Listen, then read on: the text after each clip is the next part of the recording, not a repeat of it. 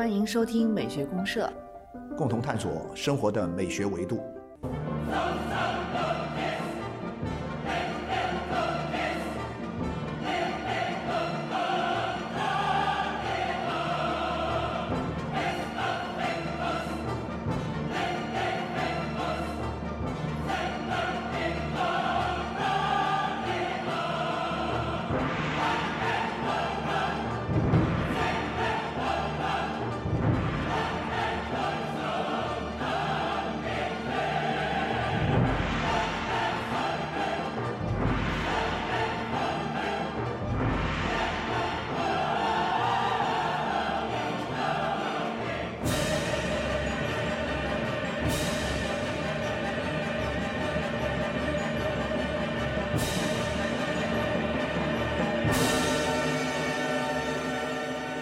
亲爱的美学公社的社员朋友们，大家好。嗯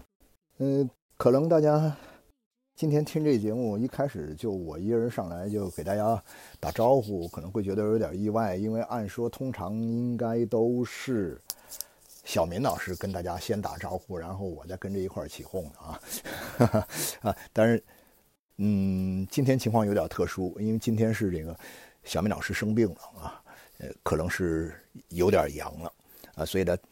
身体不舒服，发烧，在家休息啊，所以在这个，呃，全民都阳的时候，基本上，嗯，就只能是由暂时还算正常的、还算健康的，呃，我啊，可可老师来给大家来唱个独角戏吧。那么同时呢，我们也祝小明老师早日康复。那这期节目做什么呢？刚刚其实大伙儿听到了这段音乐啊，是二十世纪很著名的。德国的作曲家奥尔夫，他的一个合唱交响曲，事实上是一首歌曲集啊，有点歌曲集。那么这个歌曲集呢，是呃所依据的这个本子啊，因为它有很多的歌词嘛，它的这些本子是什么呢？本子就叫这个布兰诗歌啊，这个布兰诗歌啊，布兰是个修道院的名字。那么这个布兰诗歌是什么呢？是这个大概是在十三世纪的时候了，就是在他的修道院里面发现呢，呃，就是很多的诗歌的呃这种抄本啊，然后后来就拿来出版。然后到了二十世纪的时候呢，这个奥尔夫看见了这个本子之后呢，就根据这些诗歌，就是修道士们写的这些诗歌啊，就把它拿来谱曲。啊，就从这个布兰诗歌里面挑了大概二十多首写的曲子，然后再加上其他的一些啊形式管弦乐的一些啊曲式的一些配置啊，就加在一起，就出了这么一套呃声乐套曲啊，就这样，所以叫布兰诗歌。布兰诗歌是二十世纪非常著名的古典音乐作品。呃，我们今天之所以要要来。听这曲子是因为我这段时间一直在看一个画家，中世纪后期或者说是已经到了中世纪已经结束了，呃，文艺复兴已经开始了的时候的这样一个荷兰的一个画家，叫老彼得·伯鲁盖尔的这个画家的画，我就一直在看他的画，看画的时候就老想起这个布兰诗歌，所以我觉得这两个东西配在一块儿特别有感。今天我们来聊老彼得·伯鲁盖尔的，所以我就先听一段布兰诗歌的序歌，一会儿我们最后结束的时候，我们再听最后一段。那。这个东西跟我要讲的老布鲁盖尔有什么关系呢？其实老布鲁盖尔他是生活在十六世纪啊，史学家们的这样一个时间的划分呢，就是十五世纪中世纪就正正儿八经就结束了啊，就是一般我们拿这个一四五三年君士坦丁堡的陷落作为这个中世纪最后结束的一个标志。但事实上呢，在说到思想文化领域里面的很多东西啊。呃，它并不是像历史学家们所讲的那么的清晰，啊，就是你比如说一个时代的结束，很难说是在具体哪一年结束的，呃，因为中世纪，你要说真结束，呃，可能到十七、十八世纪还没有真正的彻底的结束，但是你要说文艺复兴啊，紧接着中世纪开始的这个文艺复兴，你要说它真的开始了，其实早在十三世纪的时候就已经有这个迹象了，就已经有萌芽。老布鲁盖尔这个画家了，为什么就是最近这段时间老会去读他的画呢？去看他的画，呃，有一个很重要的原因就是天冷了啊，一到了冬天，布鲁盖尔很多的绘画作品呢，他都是在冬天这个背景上画的。很著名的就是一种绘画的的类型啊，这种绘画的类型，呃，人们叫月历画啊，就是一个月一个月。那他的月历画里面，其实最美的是什么呢？是冬天的那幅，就是画的是十二月到一月的这幅画，叫《雪中猎猎人》这幅画啊。就这幅画，相信大家都看过啊，对吧？呃，他在西方绘画史上，或者说在这个经典的艺术的这个历史当中啊，呃，一般被认为是最具代表性的，也是最有影响力的、最著名的，同时也可能是最美的啊，这么一幅冬日雪景图。他画的就是他所生活的这个地方，就是尼德兰地方，就现在我们说的这个啊。荷兰、比利时、卢森堡以及法国北部的那一块地方，十二月到一月的景象。那么呢，画到这个时候呢，人们出去打猎，然后呢，又有很多人在那做家务，还有很多人在这个冰面上，呃，嬉戏游玩娱乐啊，就是那么这样一幅场景。主角呢，这个画的主角就是三个猎人啊，三个猎人拖着疲惫的身体，有人说是回家了。打完猎之后什么也没打着，就打着一只狐狸背着背上，然后就回家了。啊，呃，也有人说他们其实是出发了，啊，带着猎狗，然后呢，背着那个狐狸啊，那个狐狸是什么呢？狐狸是个诱饵啊，狐狸是诱饵，嗯，然后呢就出发去打猎了，啊，然后身边那些人该干嘛都干嘛，们旁边的一。这个画面当中，这个周围的各种景象啊，就是完全是冬天的景象。然后这冬天的景象上面，这个树枝啊，全部是呃枯干枯干的啊，所有的这个树叶啊、花朵啊什么的，全部都落尽了，没有了，全部都落了啊，就剩下了，就剩下好多棵树，就处在这个呃白雪茫茫的这个山坡和原野上啊，就很多树，当然这树都是光秃秃的枝干，啊，非常的。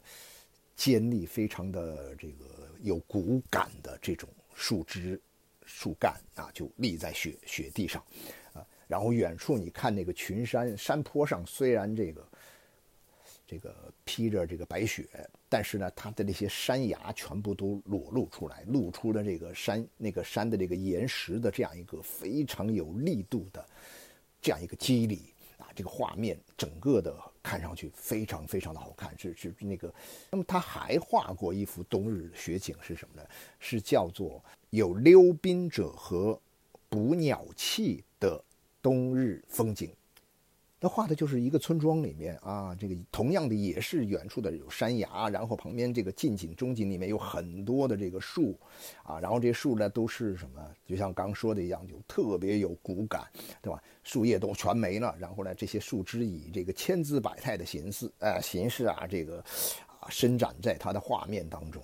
特别的漂亮。然后呢，这个冰面上人们在那儿游玩啊，有人在聊天儿，有人在这个，呃，在这个滑雪，也有人在做做着各种各样的小的游戏。然后呢，这个画里面呢有这个捕鸟器放在那个那个树上啊，捕鸟器要准备去捕鸟的啊，但是没捕到鸟，还没捕到。然后呢，就有人看见有鸟在天上飞，或者有鸟立在枝头啊，就这个画面特别的。呃，特别的漂亮，真是特别漂亮。你们各位可以去找他这两幅这个冬日雪景图，我觉得这两幅冬日雪景图特别的像啊，非常非常的像。所以说，一到了冬天，我想，哎呀，来看看，来欣赏一下他这些冬日雪景图，然后再看看老博鲁盖尔的画。然后他除了这种专门画冬日的风景的这种这种画之外啊，他还画什么呢？他还画了很多的呃，这个就是其实是一些宗教历史的事件。啊，宗教历史事件呢，他把它放到冬天，放到冬天的这个乡村生活的背景当中来画。比如说，他画了几个就是跟宗教有关的这个题材。你比如说，画了一个三博士来朝。我们知道，这个在西方绘画当中，三博士就是东方的三个博士啊。听说了这个耶稣诞生了啊，耶稣诞生之后呢，那么他们就带着礼物和他们前前进的心，嗯嗯，来朝拜啊，这个刚刚降生的这个。耶稣朝是一个非常常见的题目，但是你看他画的这个三博士来朝，跟其他的你大量看到的这个三博士来朝的这个呃画作，都有一个不同地方。因为三博士，因为耶稣是十二月二十五号出生的，是吧？圣诞节嘛，啊，然后呢，这时候是冬天啊，严冬季节啊，肯定在欧洲到处都是一片白茫茫的这样一种景象。然后在这种情况之下呢，啊，东方三博士来朝，肯定周围是雪，背景的是雪的环境，对吧？到处是大雪纷飞，或者说。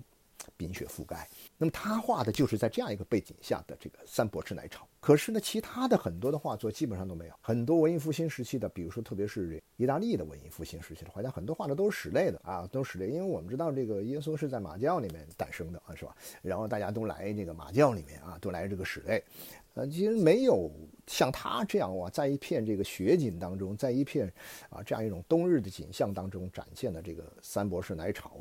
这样一个历史的所谓的历史事件吧，嗯，那还有画了很著名的一个事儿，就是伯利恒的户口调查和伯利恒虐杀婴儿，这都都是跟耶稣出生有关系，啊，都跟耶稣出生有关系。罗马军队的当时就说，你这个耶稣一出生，听说这消息就要来抓耶稣啊，就把他抓起来。但是呢，嗯，他抓不着怎么办呢？就开始做婴儿呃做人口调查啊，做人口调查，看看有没有什么新生婴儿啊，在几个月几个月之内啊的新生婴儿，我必须把他抓起来。那么为了这个防止这个。他们认为的这样一种，因为在古罗马时代，耶稣基督教诞生，基督教诞生的话呢，实际上是一开始是一个异教啊，然后呢是被管制的、被压制的，所以他他们要把这个异教的这个势力啊扑灭掉，所以一开始就有一个很严格的审查呀、这个抓捕的这样一个过程。那这个过程反映在博鲁盖尔的这个画里面，老博鲁盖尔他也画了这个画，伯利恒户口调查、伯利恒虐杀婴儿，然后这个故事呢也都是在冬天的雪景当中。表现的，哎呀，特别有意思。所以你一看到他的画之后啊，你就会有一种感觉，就是仿佛他是一个冬天的画家，而且他画的都是农村的生活啊，大多数都是农村的生活。所以他是一个画农村生活，然后呢，主要是画农村的这个冬天的生活，然后画农民的这么一个画家。所以他也被称为农民画家。你也就觉得，哎，好像似乎也很正常。但是他画出了农民在一个旧的时代开始解体啊，新的时代即将出现时候的一种什么，一种非常丰富的生活的一个状态，非常有意思的一个生活状态。大概就是在这样一个背景当中，我们去看他的作品啊。所以今天聊他的时候呢，我想就说关于他的一个具体情况，我们要需要简单的做一点说明啊。就是老布鲁盖尔为什么我们称他叫老布鲁盖尔呢？因为他有一个儿子，也叫。彼得·博鲁盖尔跟他是一样的名，呃，然后他还他有俩儿子，都是画家。他们家是个是个画画的一个作坊，然后呢，这个画画作坊就是接单干活的，就是卖画，就是别人有人需要画什么样的画，然后呢下了这个指令，然后呢下了订单，然后我再按照订单的要求我来画画完之后，你那个雇主就收收画，然后再付钱。那很多时候为什么这样呢？就是说，为什么他也给自己的儿子也起一个同样的名字？他一方面是想表达一个传承的意思，就是我这这个高超的画技要通过我这个儿子传承下去，所以呢，我叫杨，哎，我叫这个彼得·布鲁盖尔，我孩子也叫彼得·布鲁盖尔，这是一个。再一个呢，他画画要签名，他一签名有时候可以以假乱真。他这个彼得·布鲁盖尔画画呀，这个临摹的能力特别强，他能把他爹的一幅画画的跟。跟他爹是一样的，他能画出这种效果。比如说，他有有一个这个有他的一幅冬日雪景，冬日的雪景图，就是他那幅就是有溜冰者和捕鸟器的冬日风景这幅画。这幅画存世，据说好像，啊说啊，好像有四幅，一共有，一共有四幅。呃，然后呢，这个，嗯，其实老老彼得·博鲁盖尔他只画了一幅。他只画了一幅，嗯，但是呢，存世有四幅，那另外三幅啊，就是彼得小彼得博鲁盖尔画的。他画的跟他爹是一模一样。他爹画一个版本出来是一个母本，母本画出来之后，他儿子这这儿子就模仿他。我就想象一下，就是他这些画是不是可以把他用他的名声去卖这个画，能够卖出一个特好的价钱来，是不是？这都是这么干的。你你想象一下，他们那个时候一个作坊里面的人画的画，哎，这画画的跟这个，嗯，技巧很高超。然后你签上彼得·波鲁盖尔的名字，你也不知道是老彼得还是小彼得。所以呢，他那个那张这个冬日雪景图啊，就是那张有溜冰者和捕鸟器的冬日风景那张图。你看后面那三幅哈。真的，现在当然已经鉴定出来了，谁是老爸画的，谁是儿子画的。但是你看那个儿子画的这三幅，其中有两幅画的简直跟原作是一模一样，你很难辨别的出来，啊，你很难辨别的出来。你要通过去，比如说它上面有些小，因为它博鲁盖尔他画人呢，喜欢画很多很多的小人物，密密麻麻的小人物画在里面，所以我们读看他画的时候，经常会去数人。看看老博鲁盖尔这幅画里面是多少个人，再看他是不是漏画了一个或者多画了一个，然后再去看这些小人儿呢，他们到底像不像？你去比较那些房子、那些街道、那些色彩啊，那些都很像，但你唯独能比较一些很小的细节。能可能能看出一些差别我估计那些书画鉴定者啊，很多时候就是在比这些各种各样的小的细节来来来看他的这些画作，因为你从这个年代上看这个画呢，他们的相差时间基本上只有几年的时间，基本上现在碳十四测出来都差不多啊，我觉得啊，所以说他 他这种呃这种特点吧，就是他们的一种工作方式的特点，使得就是。老勃鲁盖尔带着他的两个儿子一起画，他们呢就是画共同的这个题材，然后，呃，按自己的这个能力去完成各种各样的订单，嗯，所以他叫区别这两个人，就说一般就把这个父亲呢就叫老彼得·勃鲁盖尔。老彼得·勃鲁盖尔呢一共只只活了四十四岁啊，只活了四十四岁，但是呢他在西方绘画史上啊名气特别大，啊。可以说他是北方文艺复兴时期的最杰出的代表人物之一啊！最杰出的代表人物没几个啊，没几个，你算下来也就那么五六个。画家虽然有一批一批的，就是北方的文艺复兴，其实主要包括的就是这个尼德兰地方以及德国啊这些地区的这个画家们的作品。那么他们呢，大概是活跃在什么呢？活跃在十五世纪到十七世纪。啊，十五到十七世纪啊，十五到十七世纪最早的像扬凡艾克啊兄弟啊，他们这帮啊啊，就是是比较最早期的，就是我们通常说这个发明的油画的人啊，发明的油真正的油画是从哪儿发明的？是北方文艺复兴的尼德兰地方的扬凡艾克兄弟发明的啊，扬凡艾克兄弟，然后后面会有什么呢？会有我们大家知道的特别著名的这个一个画家，也是一个极其古怪的一个画家，这个画家叫，呃，叫博斯。前面那个名字我老记不住，反正你甭管那么多，你就记博斯就行了，俩字儿特好记啊。博斯大概是一五一六年出生的啊，比这个比这个谁要早一点啊，比这个老布鲁盖尔要早一点。老布鲁盖尔是一五二五年出生的，但是我们今天讲到博斯很有名是什么？因为博斯的画很诡异，他是把中世纪的这样一种。呃，天主教的这种各种各样的观念呢，通过他的绘画，用一种极为恐怖的、极为怪诞的、极为夸张的方式，从另外一个侧面，也就是说，他不是去正面歌颂赞歌啊，去去赞颂上帝啊，歌颂呃这个耶稣啊，他不是从这个角度去表达宗教主题。他更多是从反面，就说，是违背了这些宗教信念的这些人，他们如何得了报应，没好下场，所以呢，就画他们在地狱里的，在这种人世间的各种各样的丑行，各种各样怪异的这样一种行径，画的画特别好好玩，特别有意思，特别嗯耐人寻味。啊，那不像我们讲的，一般你看大量的这个意大利的文艺复兴时期的绘画的时候，或者说中世纪绘画的时候，你能看到都是正面歌颂的嘛，是吧？都是正，都是很正能量的那种，啊。但是你看这个博斯的画就完全不一样，它里面有很多无比邪恶、怪异的、荒诞的东西在那个画面里面。然后他最有名的画呢叫《人间乐园》，啊，《人间乐园》是收藏在那个收藏在这个叫什么这个。西班牙的呃马德里，在马德里最最大的这个最伟大的这个博物馆就是普拉多美术馆啊，普拉多美术馆里面，博斯最著名的话是在普拉多美术馆，呃，所以说那个普拉多美术馆这个曾经在博斯诞辰一百啊五百周年的时候，就是二零一六年的时候，举行过一个大规模的啊博斯诞辰的五百周年的这个大型的画展。这个展呢，基本上他认为是把世界上所有现存的博斯的所有的绘画，大概除有除了三五幅左右没有能够借到以外，那三五幅因为是在私人手里面就不给借，人家不给借啊，所以呢，基本上除了那私人手里的几幅，基本上把世界各大美术馆、大大小小美术馆什么地方呢，全部都搜罗起来，去到了这个叫什么？去到了这个普拉多美术馆搞了一个大型的展。那年我正好在马德里，在西西班牙旅游啊，我一看，天哪，真是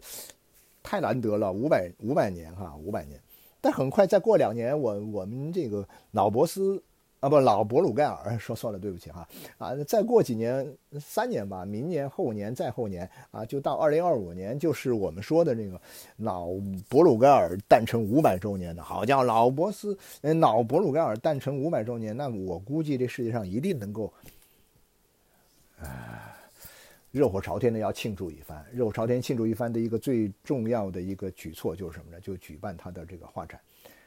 啊，就现在就你各位听完我这节目之后，如果你对这个老布鲁盖尔有兴趣，你去看看他的画来，同时也请大家关注一些什么呀？关注这个世界上的各大美术馆的一些动态。我相信到二零二五年的时候，一定有大规模的纪念老布鲁盖尔的。画展，老布鲁盖尔的画呢，最好最收的最多的是在什么呢？是在维也纳，在维也纳的艺术史博物馆，他的几幅最著名的作品全在那儿，全在这个博物馆，就是维也纳的艺术史博物馆。啊，这个博物馆虽然没有我们说的这个什么呃卢浮宫啊，这个英国国家画廊啊，呃，没有这个乌菲兹啊。啊，没有这个普拉多那么有名，但基本上是同一个级别上的，啊，就是维也纳的艺术史博物馆，它里面有好多博斯，呃，这个对不起，老说博斯，啊，它里面有好多的这个老博鲁盖尔的画，其中呢，我们讲到几幅最经典的作品呢，都藏在这边。当然，另外你看其他地儿也都各有一点，比如说大都会里面，大都会里面有他的那幅秋收的那幅啊，就是他的月令画里面的这个，呃。八九月份的那幅啊，所以那我们来看这个老博鲁盖尔的画呀，其实大家知道哈，刚刚讲的他是地位特别的高，然后在这个嗯荷兰这地方，他有他的非常高的地位。但事实上，我们要真正理解他的作品呢，我我建议大家就是，如果说感兴趣的话呢，就。从我个人的感受吧，我觉得就是要有一个大的背景，一个大的背景和有一个线索，一个基本线索。所谓的大的背景是什么呢？你就知道，刚说呢，他是北方文艺复兴时期的最伟大的杰出的画家之一。呃，然后呢，那南方的文艺复兴呢？所以你要参照南方的文艺复兴来看。所以我们一般讲的南方的文艺复兴，主要是讲的是什么呢？主要是讲的就是意大利的文艺复兴时期的这个绘画啊。就是最著名的，无非就是那么几个人啊，就是那几个人。你比如说这个三杰啊，所谓的三杰就是达芬奇、米开朗基罗、拉拉斐尔。然后呢，这个三杰呢其实是佛罗伦萨三杰。但那个威尼斯也有三杰，威尼斯的三杰，比如说像提香啊，你也是到处都看见他们的画；丁托列托呀，这种也是到处都是他们的画。还有什么呢？还有韦罗内塞呀，专门画那个巨幅的这个画作的。呃，比如说他在那个什么呢？在卢浮宫里面，我们讲到就说特别好玩是什么？在卢浮宫里面，我们去大家都去追着卢浮宫里面的那个叫什么达芬奇的那个啊蒙娜丽莎看，对吧？跟蒙娜丽莎处于同一个展厅的啊。出于同一个展厅，就是在这个展厅里面的一面巨大的墙上呢，挂着一幅小小的蒙娜丽莎啊！大家所有的人全是冲着蒙娜丽莎去看的。但是你看蒙娜丽莎的时候，你转过身看这个背后这面墙上的一幅，一个大墙上也是只有一幅画，一幅巨大的画，啊，是保罗的婚礼。保罗的婚礼的这幅画呢，是谁画的？就是韦罗内塞画的。我所以经常讲到，我说这个谁啊？这个卢浮宫它布展特别有意思，它很讲究。它在这一个展厅里面，让威尼斯的三杰里面的最伟大的代表和佛罗伦萨三杰的最伟大的代表，就是韦罗内萨和呃韦罗内塞，对不起哈，韦罗内塞和达芬奇呢，他们两个分庭抗礼啊。我觉得这个很好玩啊，特别特别有意思。嗯，经常人们说这个有有一个好玩，说什么呢？就是我们去看那个达芬奇的，呃，蒙娜丽莎的时候，大家不都说嘛？说哎呀，我看蒙娜丽莎的时候，我就觉得蒙娜丽莎是在看我嘿。因为你在看蒙娜丽莎的看，蒙娜丽莎也在看着你，对吧？那很多人说你别自作多情了，根本就不是看你，人家是看后面保罗的婚礼了。呃，越过这个呃他的前面的这个叫什么这个传动的人头啊，拥挤的人潮啊，然后呢越过人人头，然后看向对面墙上的维罗内塞的话，他们是互相在看啊，跟我们中间这些人没关系啊，这是个说法，挺好玩。那我们在讲到这个嗯，这。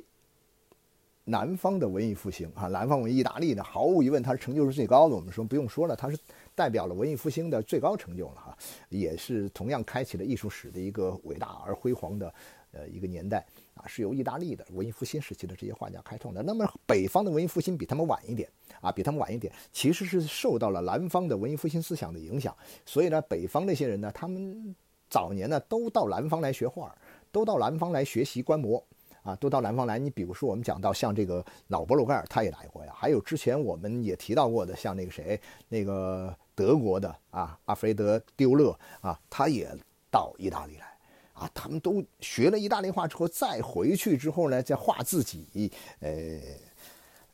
画自己的生活吧，画自己的理想，画自己的生活，所以就会形成了后来的北方文艺复兴时期的，呃，这样一些思想文化的审美的。这样一个新的潮流，然后我们看北方这些东西呢，我们一定要参照南方来看。简而言之，南方的画家呢，他画的东西都是什么呢？他宗宗教的题材啊，宗教主题特别强。但是呢，到了北方文艺复兴时呢，他的宗教主题就弱化。呃，那个谁，那个法国的有一个著名的这个作家啊，叫克罗戴尔，他说到。他说：“北方文艺复兴跟南方文艺复兴的一个最大区别，就是北方文艺复兴已经弱化了宗教的主题了，它更多的是表现人的情感啊。这这个是南北之间的一个巨大差别。那我们在有了这样一个大的背景之后，你再来看老伯鲁盖尔画的时候，你能看到他的作品里面特别多的这样世俗生活的场景。所以法国有一个文化学者叫托托罗夫，托托罗夫他就说，他说这个呃，荷兰绘画最伟大的地方在哪里呢？荷兰绘画最伟大的地方在于它的这个就是。”对日常生活、对于世俗生活的这样一种赞美和讴歌，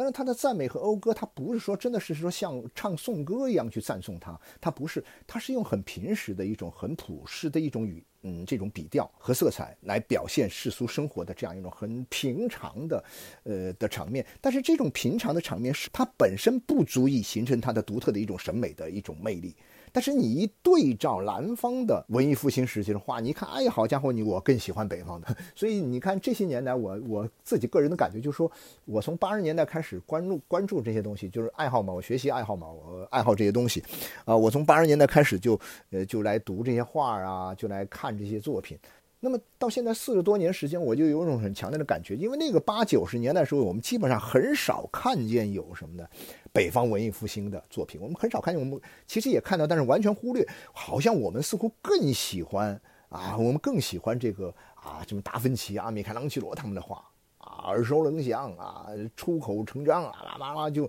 就看的特别多，然后也特别了解。但是等到后来，我们去看到这个，到了零零年代以后，慢慢我们接触到了北方文艺复兴时期的画家的作品多的，比如说我们看到博鲁盖尔画的时候，你就突然发现，哎呦，这里面的生活场景怎么这么好玩呢？比那个前面那些哇，那些庄重的啊、肃穆的，甚至是过于严肃的，某种意义上也过于单调的宗教生活的这样一种画面呢？你觉得更有魅力？因为我们都是生活在世俗里面。我们都生活在日常生活当中，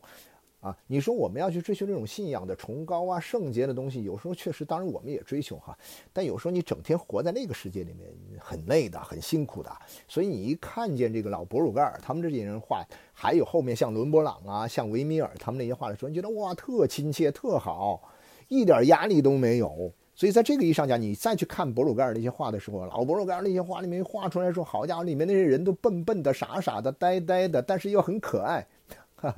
啊，我觉得我特别喜欢看他那个那些绘画作品，比如说他的，我们刚说他农民画，他画了很多农民生活的题材，比如说农民的婚礼啊、农民的舞蹈啊，啊，这些农民题材的画作，这农民题材画作，你看里面那些农民，不仅表情很很诡异。啊，然后呢，他们的动作，他们的这个行为举止也非常的搞笑，啊，这整个人看上去不像那个南方那些人那样，就是好像说哇，对人物的透视关系，对人物的这种机理，对人物的结构。啊，把握的很准，所以呢，描绘人物非常的真实，然后呢，非常的稳当，画在这个作品当中。你能看南方那些人的，他他北方那些人好像画人都画不成形儿啊，画人都画不成形但是画人画个个都像个小木偶一样啊，呆呆的、笨笨的啊，傻乎乎的那个样子啊，就是这个状态啊，特别有意思哈。就是人物，嗯，有的大小比例都不都都都不对。你你看我们。嗯，看那个谁的这个啊，老博鲁盖尔那幅就是农民的舞蹈啊，那个农民的舞蹈啊，农民有有人坐在那个左左下角坐的的人和这个中间偏右边的这个啊跳舞的奔跑跳舞的人，这个人物的他们空间的位置都差不多，但是他们的比例关系却完全不对等，不是一回事儿，一个人就像。侏儒一样，另外像巨人一样，这侏儒和巨人在画面里面，你但是你觉得他特别自然，哎，特别好玩。人物就是这样的人物，然后这些人物走也走，走路也感觉走不稳，然后这个动作又是笨笨的，人那个表情又是呆呆的，哎，人老布鲁盖画的就是这个。在这个时候呢，就说你你发现没有，就是你在老布鲁盖尔的这个画作当中啊，你能看到一个人，我们讲到这个人呢，慢慢的。被打开来了的那种感觉，就是人没有后后面人慢慢变得越来越机灵了，越来越灵活了，像我们今天这样，对吧？啊，那机灵啊，我们的表情也变得越来越丰富生动了，对吧？但这东西不是我们天生就是这样的，哎，各位，你们应该明白，这这我们人。我们的身体变得很灵活，我们的表情变得很丰富，这些东西其实是一个历史文化的现象。古代的人，他一定是笨笨的样子。那个时候的人，因为什么？因为他的观念没有打开，他的人的感官没有被释放，人他的整个的，就是生活都是在一种按部就班的、刻板的、陈旧的这个套路当中生活。他不可能有很丰富的肢体语言，不可能有非常生动多样的表情，再加上人也不可能有那么细致的、深深深刻的这样一种对这个世界的一种感知的能力。他没有，不可能。有，但是呢，这个东西是到了近代以来就慢慢出现了的啊，慢慢出现了的。所以你在博鲁盖尔的这个绘画当中，你基本上就能看到由笨笨的人到激烈的人中间的这个过渡的这个状态。特别特别的迷人，特别特别好玩。这个你在其他的画作里面基本上看不到太多。你在博斯的画里面可以看到一些，但博斯太夸张了，太诡异了，有点过于极端化。所以最合适的，你看那个农民在他们没有开化之前，但是呢又即将开化了那个时候的一个笨笨的状态啊。所以我觉得就是呃，在这个背景当中，我们去看老博鲁盖尔画人，你去看这样一个背景。啊，通过这个背景去看它，找它那里面的那个独特的魅力，这是一个。然后呢，还有从一个上下的线索啊，就从上下线。刚刚其实已经聊到了一点了，就是说，啊，从扬凡艾克兄弟一直到什么呢？一直到这个梅姆林，一个很重要的一个画家梅姆林，然后再到什么呢？再到这个博斯啊。就这，他之前的这些画家还有很多哈，还有很多。那我们讲那那些人物呢，你能看到就是早期的，他奠定了早期的这个北方文艺复兴绘画的很多很重要的基础，但是他仍然没有脱去这种宗教的外衣。啊，有非常强烈和浓厚的宗教的气味。那到了博鲁盖尔这个地方呢，开始发生了转向之后，然后到了后面就哇，太迷人了。最伟大的这个，我们讲到最伟大的这些画家，你包括像这个伦勃朗啊，荷兰最伟大的画家伦勃朗，还有这个维米尔，还有刚提到的这个画这个啊城镇风景的啊城市风景的这个啊。霍赫啊，还有什么呢？还有一个同样跟博鲁盖尔一样，哇，画冬天的雪景，画的画冬天的景象，画得特别美的一个画家，叫亨德里克·阿维坎普啊。所以老博鲁盖尔画，我经常讲的，比如说他的这个《雪中猎人》这幅画，我就特别有韵味。那我觉得特别有韵味，因为什么呢？因为他就处在一个，你看这幅画的时候，他处在一个什么呢？这个这三个猎人带着一群这个猎犬啊。不管是出发也好，还是回家也好，他们正处在这个画面的这个中央偏左下的一个位置上。这个位置，大家你看一下，正好是什么位置呢？正好是一个对角线的一个交汇处，对角线的一个交汇处，也就是说是一个从左下角往右上角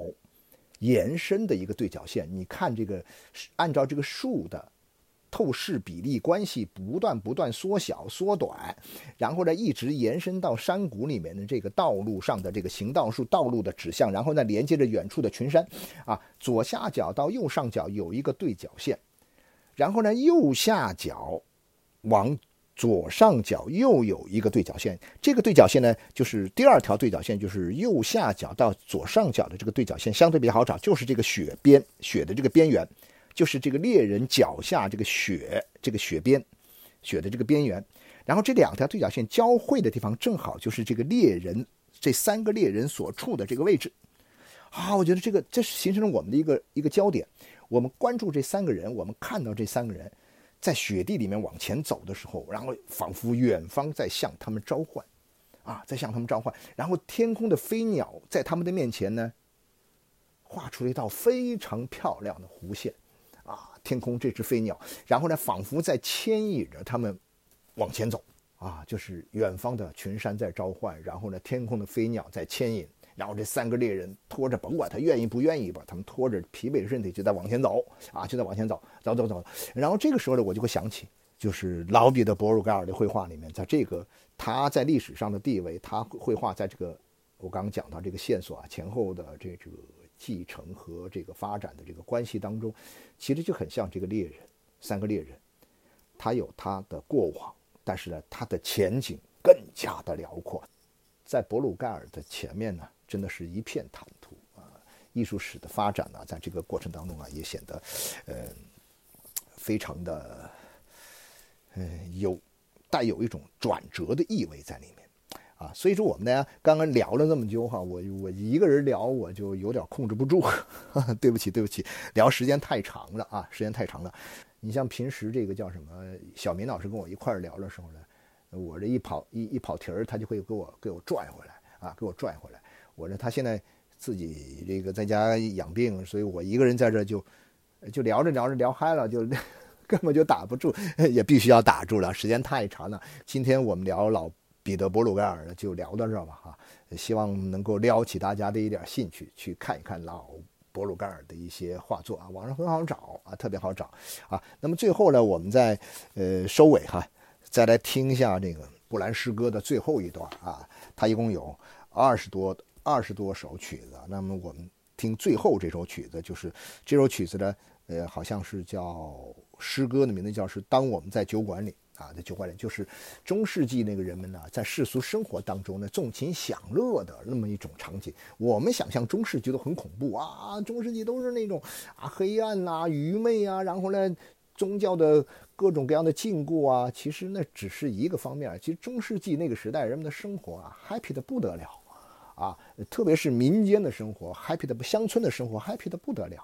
其实很狂放、很暴烈的啊。所以呢，我们最后呢，就在这个布兰诗歌的最后一首曲子里面呢，我们来结束今天关于老彼得·博鲁盖尔的这么一个聊天吧。就是好，谢谢大家，谢谢大家，嗯，好，再见。